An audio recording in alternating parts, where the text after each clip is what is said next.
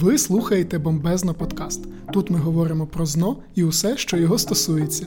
Мене звати Антон Знощенко. Я веду телеграм-канал ЗНОЮА Усе про ЗНО. Підписуйтеся, щоб шлях до 200 балів став максимально коротким. Нові епізоди нашого аудіошоу виходять щочетверга на усіх великих платформах: Google Podcasts, Apple Podcasts, SoundCloud та CastBox. Разом з Оксаною Бондаренко ми продовжуємо розбирати твори української літератури з програми ЗНО. Оксана керівник відділу викладачів Києва в компанії ЗНОЮА і викладачка української мови та літератури. Оксано, привіт. Усім привіт.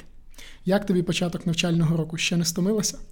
Ой, якщо чесно, початок е, нового навчального року дуже активний. І насправді я трохи стомилася, але це така дуже приємна втома, оскільки зустріч з колегами, зустріч з учнями не в онлайні, а в офісі приносить тільки задоволення. Чудово. Тоді, значить, в тебе є вже мотивація і заряд е, створювати новий контент для них. Абсолютно точно. Е, про який твір ми будемо сьогодні говорити? Поговоримо про е, камінний хрест Василя Стефаника. Як тобі вибір? Хороший, враховуючи, що я його нещодавно прослухав, і там, власне, є про що поговорити, якщо ви хочете зрозуміти, про що говориться в творі. Наші слухачі знають, що ми маємо чітку схему розбору твору, але я її повторю для усіх новеньких. Спочатку обговоримо теоретичну сторону жанр, рід, напрям та інформація про автора. А далі переходимо до сюжету. А якщо дослухаєте до кінця, отримаєте бонус від Оксани. Василь Стефаник. Хто він? Що ми про нього знаємо? Так, е, на ЗНО потрібно знати, що Василь Стефаник це представник літературного напряму, який називається експресіонізм. Єдиний представник цього напряму в програмі. Тому бачимо експресіонізм, вибираємо Стефаника. Ну і навпаки. Далі типова цитата про Стефаника це як коротко, сильно і страшно пише ця людина. Стефаник майстер психологічної новели. Новела це невеликий за обсягом твір. І от чому коротко, сильно і страшно, тому що в невеликих за обсягом творах він показує цю всю проблему життя тогочасного суспільства. Зазвичай це таких звичайних селянських сімей. Також е, мова Стефаника дуже специфічна, оскільки він в своєму творі використовує діалект, діалект покуття, це територія, з якої він походить, і е, входить він в е, угрупування, яке називається Покутська трійця. Добре, а якщо ми перейдемо зараз до теоретичної частини твору, тобто жанр, їди напрям, що має знати одинадцятикласник для того, щоб добре скласти ЗНО, якщо йому трапляться ці питання? Отже, Почнемо спочатку. Рід літератури епос, прозовий твір, який має сюжет. Е, жанр твору Камінний хрест. Тут може бути кілька визначень. Перше, це психологічна новела, тому що показує автор внутрішні переживання героїв е, у зв'язку із зміною місця проживання. Сам Стефаник назвав цей твір е, студія можна знайти е, таку інформацію, що це як підзаголовок або як визначення авторського жанру. Чому саме студія? Тому що це дослідження знову ж таки внутрішнього світу головного героя. Може бути або психологічна новела, або новела студія. Е, тема камінного хреста це еміграція галицького селянства е, в Америку, в Канаду, або як в вона названа Америка е, на межі 19 і 20 століття. І якщо ми говоримо про напрям твору, то повторюсь, це знову ж таки експресіонізм. Експресіонізм це літературний напрям, який базується на дослідженнях внутрішнього світу і на показах почуттів. Це вираження відчуттів головного героя. Що ж, тепер переходимо до найцікавішого. А, До сюжету, правильно? Так, абсолютно. Твір складається з семи розділів. Е, але цей твір маленький, і тому, відповідно, ці сім розділів теж е, невеликі за обсягом. Е, але через оцю діалектну мову їх інколи важко читати, і тому важко зрозуміти учням, про що йдеться в творі. Зараз будемо з вами частково переказувати, частково перекладати. Оксано, а є сенс окреслювати головних персонажів твору, враховуючи його розмір, чи краще одразу перейти до сюжету? Ну, можу відразу тоді назвати персонажів, їх небагато. Е, головний герой це Іван Дідух на прізвисько Переломаний. І основні герої твору це сім'я Івана Дідуха. В нього є дружина Катерина, сини. Ну і також нас е, діють в творі односельці, які прийшли в гості на проводи Івана Дідуха. Серед них кум Михайло і Яків. Тож тоді починаємо вже говорити про сам твір і сюжет. Перший розділ це е, така велика експозиція, е, як частина сюжетна твору. Експозиція це знайомство з головним героєм, і якраз на початку ми дізнаємося цікаву інформацію про Івана Дідуха. Е, відколи Івана Дідуха запам'ятали в селі Газдою, Газда це господар, діалектне слово. Е, у нього був тільки один кінь і невеличкий візок. І е, розповідають на початку твору, що Іван Дідух дуже тяжко працює часто на рівні з конем, тому що він запрягає коня і запрягає себе е, разом, і вони разом виконують всю польову роботу. І е, навіть односельчани підкреслюють те, що Іван ніколи себе не жалів, і він більше жалів коня, аніж себе, і давав йому більше відпочивати. Е, десять років чоловік відслужив в австрійській армії. Е, коли він повертається, то, на жаль, не застає уже живими своїх батьків і залишається у нього лише від них спадок. І спадок від батька це хата і шмат найгіршої в селі землі, яка могла тільки бути. Це горб, який не був оброблений, в якому навіть не було поділок на городи людські, тому що ніхто в притомному стані в селі не збирався е, обробляти там землю. Але Іван Дідух узявся е, це робити, і дуже багато сил він покладає на цей горб. Тому що він самостійно розорює його, підпирає спеціально землю різними дощечками для того, щоб вона не сповзала, виносить на той горб величезні брили е, землі, глини і величезне каміння для того, щоб знову ж таки надавати цьому родючому ґрунту сповзати. І вся ця робота призвела до того, що е, в результаті горб почав плодоносити і непогано плодоносити. І е, знову ж таки тут згадка про коня і про любов Івана Дідуха до цієї тварини, і сказано, що конем він довозив оце гній, е, добрива всі до горба, а потім коня він залишав знизу і сам тягав е, це все своїми руками е, на вершину. Працював він дуже тяжко і віддавав багато сил, і його одного разу провіяло. ну, або він перегнувся там в поясі, написано, і від того весь час ходив схилений, і тому його почали в селі називати Іваном Переломаним. Але незважаючи на те, що цей горб переламав селянина, е, Іван не збирався кидати цю землю. Він з кожним роком все краще і краще доводив її до притомного стану, обгороджував її е, і все життя провів е, на своєму горбі. Цікава інформація, що Іван мав і інші землі, і до того ж хороші землі. Він там купував на гроші, які він заробив е, під час служби. Але він працював на цьому горбі. А інші нормальні городи обробляла там його сім'я, дружина і діти. Ну, Тобто, бачите, такий він був цікавий Ідея, чоловік. Ідея фікс у людини була банально, щоб горб плодоносив. Так. Е, але це було не основне його дивацтво. Е, ще односельчани відзначали, що дідух дивний, тому що, по-перше, він е, тільки один раз на рік ходив в церкву, і то тільки на Великдень. Дуже дивно. Він не їв коло столу, а їв тільки на лаві.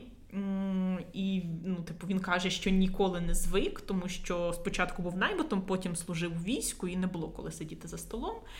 Далі він дуже дресирував домашніх тварин, особливо класно йому це вдавалося з курми, то він так видресирував своїх курей, що вони е, не ходили там по подвір'ю, нічого не дзьобали. Тобто оця його е, така солдатська муштра давала свої теж плюси. На цьому закінчується перший розділ, тобто це такий вступ про е, Івана Дідуха. Далі другий розділ е, в хаті Івана Е, зібралося повно гостей. І е, ми дізнаємося, що під впливом синів е, Іван продає все своє господарство і емігрує до Канади. Не хотів Іван їхати, і він про це відкрито говорить, але знову ж таки так склалися обставини. І наостанок він вирішив зібрати все село для того, щоб попрощатися із близькими для нього людей. Тому що в селі Івана поважали, він був таким порядним газдою. До якого там часто зверталися за допомогою, і тому все село, от уявіть собі, прийшло попрощатися з Іваном на хату. так. Е, і ем, для кожної людини Іван знаходив добре слово для того, щоб подякувати, підтримати. Е, і от така була, знаєте, дуже дружня, хороша атмосфера, е, але з величезною нотою суму, тому що всі люди розуміли, що вони прощаються назавжди. І єдине, що от бісило Івана в цей момент, це його дружина, тому що вона плакала. Е, Ну, Зрозуміло, що їй було тяжко теж покидати, і в неї там виступали сльози. Е, І Іван каже: то не я тебе жену десь е, на старість, е, і ну, не треба плакати, що все в них буде добре. Він от сердився і сварився на свою дружину. Це такий другий розділ, на цьому він закінчується. Далі третій розділ нам дає зрозуміти, чому ж Іван емігрує, чому так склалися обставини. Іван пояснює, що це не він придумав, що це придумали його сини, які були письменні. Вони десь знайшли якусь бумагу і карту. І з того часу, як там вони дізналися про Америку, було тільки і слів, що про Канаду, про еміграцію в Америку. Е, І вони, е, Іван каже, що вони його постійно це пиляли, пиляли, пиляли та й перерубали. Два роки вони намагалися переконати батьків, е, що треба емігрувати, тому що е, в Україні землі було дуже мало, ділити не було чого. І е, синам Івана Дідуха доведеться йти в найми для того, щоб прогодувати себе і приготувати відповідно свої сім'ї. Вони йти в найми не хотіли. Вони хотіли мати свою землю або там працювати. Хоча, е, як каже далі сам Іван Дідух, на землі вони не дуже то й хотіли працювати насправді. Але е, оця бідність і злидні, і неможливість забезпечити свою сім'ю якраз рухають е, сім'ю Івана Дідуха за кордон. Е, Івана дуже тривожить, і він тут відкрито перед своїми односельцями про це говорить, що його діти, ну і не тільки його, взагалі молодь молодь відвертається від землі, і тут в нас звучить ще один ще один важливий мотив єдність українського селянина з землею. Да? Це постійно людина невідривна від землі, земля невідривна від людини. І е, все ну Іван каже, що от він е, чому такий хороший газда, тому що він тяжко працює на своїй землі, і земля йому від, відплачує, да, віддячує тим самим. Е, Підходить в цей момент е, старенька дружина Катерина, е, і е, в неї просить пробачення е, Іван е, за всі можливі кривди, які він сказав. І тут він дуже тужливий такий каже монолог, що він відчуває, що везе її в далеку могилу. Тобто він розуміє, що не буде, да, можливо, такого дуже хорошого життя в Канаді. Зрозуміло, що вони вже старенькі, вони там помруть, тобто вони їдуть помирати на смерть. На цьому закінчується третій розділ. Друзі, прямо зараз ви прослухаєте рекламну інтеграцію курсів з NoUA. Зазвичай я розповідаю, що на курсах з НОЮА викладачі з власним балом 195, підручники та постійна перевірка знань. Далі я кажу, що в ЗНОЮА є офіси у Києві та Харкові, а також онлайн-курси для тих, хто хоче готуватися, не виходячи з дому. Ви можете зареєструватися на перше пробне заняття, і це цілком безкоштовно. Потім я кажу, що посилання є в описі під відео. Рекламна інтеграція закінчується. Що ж було далі? Іван виступає перед е, односельчанами і каже, що перед від'їздом має два прохання. Е, перше прохання він е, передає Якову, це такий був поважний чоловік в громаді. Він каже, що він дає цьому Якову гроші, і за ці гроші односельчани повинні найняти в церкві службу, коли отримають звістку про те, що померли якраз Іван і Катерина. Е, друга, така, Друге прохання Е, Іван Дідух дуже хотів би, щоб люди не минали його горба, коли будуть йти на святу неділю поле світити. Там був такий звичай раніше. І щоб обов'язково вони заходили і на його горб, де він все життя працював, де поклав своє здоров'я, і е, звертали увагу на кам'яний хрест, який він поставив на пам'ять про себе і про свою сім'ю. Е, від односельчан відповів кум Михайло, і він сказав, що звісно, такий поважний газда, як Іван, е, може не переживати. Люди будуть шанувати його працю, його горб і хрест, який він поставив. На цьому закінчується четвертий розділ. П'ятий розділ. Е, люди вже давно святкують, починається поятика, чоловіки п'ють горілку, жінки плачуть, всі починають згадувати старі добрі часи, як вони були молоді. Ну, типова така опис селянського святкування. Вписка в формат 19 століття. Просто. Так, так, так. Мої діти так само завжди кажуть про оцю всю ситуацію, що це як вписка, або там ще якесь модне слово. Е, як Двіж? Е, ну, можливо. Ну, я, якщо згадаю, то okay. тоді розкажу.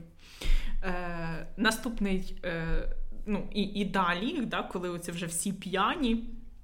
Е, а, рейву дідуха, мої діти кажуть. Ага. Так, точно. Е, І коли вже п'яний е, Іван е, починає ну, от, якийсь. Емоційне таке отримує піднесення, він зве музик і просить, щоб він заграв, щоб ці музики заграли, але заграли так, щоб як для молоді, не так, як для них, а для старих, а якусь таку ух, пісню, як для молоді. І е, починають всі співати про молоді літа, які вже не повернуться, і так далі. На цьому закінчується п'ятий розділ. Далі, шостий розділ, приходить син і каже батькові, що їм уже треба вирушати в дорогу для того, щоб встигнути на потяг, не запізнитися. Е, Але ну, от, син невчасно зайшов, так він перервав оцю батькову таку завзятість, і Іван е, так глянув на сина, що той аж зблід. Так? Тобто він зрозумів, що батькові він перебив е, щось дуже-дуже важливе. Е, Іван починає прощатися з односельчанами, він дуже сильно сумує. І коли вони з дружиною востаннє заходять до своєї хати, то е, там опис якраз цього внутрішнього стану, там сказано, ціла хата заридала. Е, і якби та хмара плачу, що нависла над селом, порвалася, то горе людське Дунайську загату розірвало. Тобто річку б розірвало, такий був плач. Тобто, зрозуміло, що люди прощаються назавжди. І в цей момент Іван бере дружину. Е, уху, да, там написано, що він так вхопився міцно за неї і пустився в танок. Е, і вони починають танцювати. Е, і це все відбувається дійство в хаті під плач.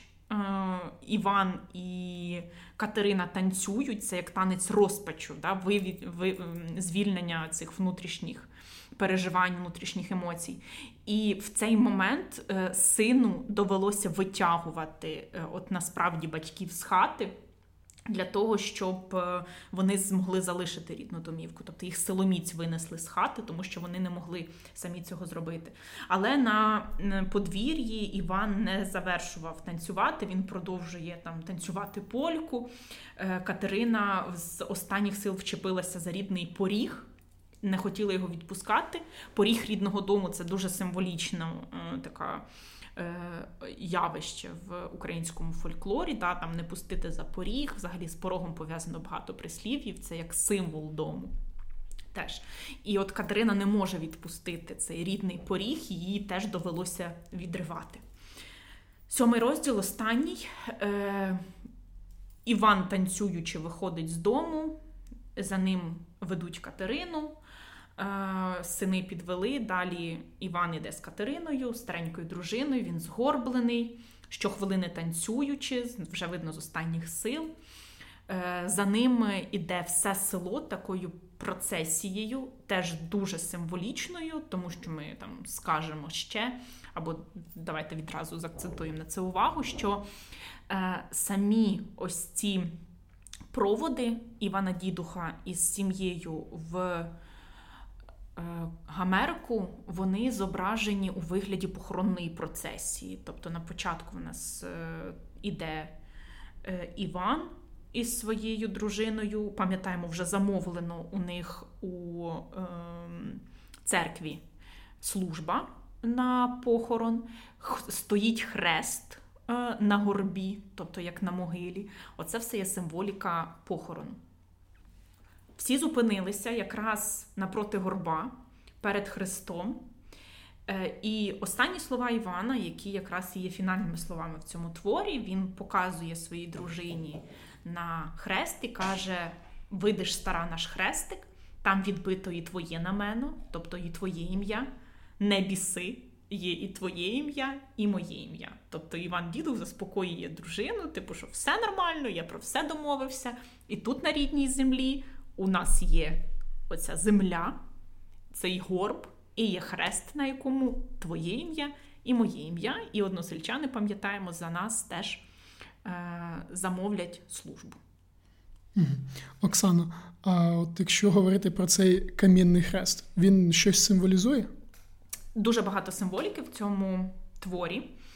Е, І ну, давайте тоді заакцентуємо ще раз е, коротко. Е, по-перше, да, сам камінний хрест це є символ не тільки е, сім'ї дідухів, це є символ емігрантів, взагалі всіх, е, які змушені розлучитися з рідною землею, тобто це як пам'ятник емігрантам, можна сказати, на своїй землі.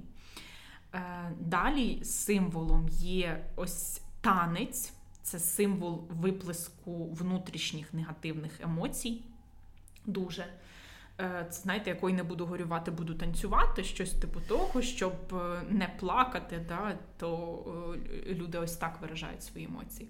Далі оцей поріг, за який вчепилася Катерина, як символ рідного дому, теж оця похоронна процесія, в вигляді якої виводять е, сім'ю дідухів із села. Це все є такі важливі символи в творі. Ну і тут відразу хочу е, прокоментувати сюжет. Тобто, ми сказали, що експозиція це. Розповідь про Івана Дідуха, зав'язка це розповідь Івана про те, що вони їдуть із села. Кульмінація дуже важливо, дуже часто питають про кульмінацію в камінному хресті. Це якраз є танець.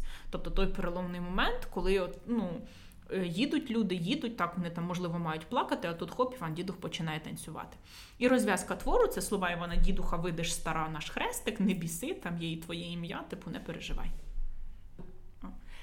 І ще е, важливий момент, який стосується цього твору, Е, в основу ліг невигаданий сюжет. Е, це реальна історія, яка сталася в селі Русів.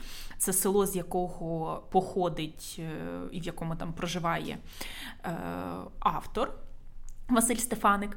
І в цьому селі жив чоловік, якого звали Штефан Дідух або Стефан, там залежно від вимови. І цей Штефан Дідух він реально виїхав за кордон і реально поставив цей камінний хрест, і він досі стоїть на найвищому горбі у селі Русів. І навіть листувався е, Василь Стефаник із нащадками цього Стефана Дідуха і розповідав, що він в своєму творі зобразив ось цей епізод. Знаєш, от е, Послухав я ще раз власне переказ цього твору, бо я його слухав до цього як аудіокнижку, він невеликий, от, але його складно слухати, якщо ви не в контексті е, діалектизмів. Тому я рекомендую слухати спочатку наш подкаст, а тоді сам твір, щоб краще зрозуміти, про що там іде мова. От, І найприкріше те, що це ж 19 століття, тобто перші емігранти, а зараз 21 століття, і ситуація, на жаль, не супер змінилася, і ми досі, велика частина українців досі змушена емігрувати в пошуках кращої долі.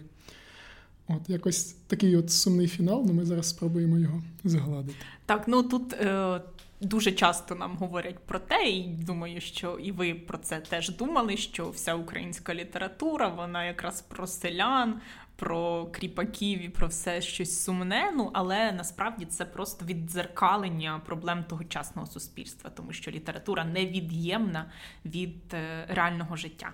Але веселі твори теж є, тому слухайте наш наступний подкаст. Там ми проговоримо про комедію. Оксана, слухай, а ми обіцяли бонус на початку. Е, що буде за бонус? Тести, звісно, тому що ЗНО це тест, і ви можете прочитати всі твори, прослухати всі наші подкасти, але якщо не будете практикуватися, то, на жаль, достойного результату не буде. Тому іще один бонус від нас. Друзі, всі, хто хочуть отримати бонус, мають написати нам у Telegram-бот або в Instagram, е, наш Instagram Директ, е, слово Стефаник, і у відповідь ви отримаєте посилання на тест від Оксани. Друзі, ми закінчуємо цей подкаст, проте наступний буде вже за тиждень. Не прогавте. Пишіть нам відгуки в Apple Podcast, цим ви нас підтримаєте. Я нагадую, що мене звати Антон Знощенко, і ви слухали Бомбезна подкаст. Почуємося, Па-па!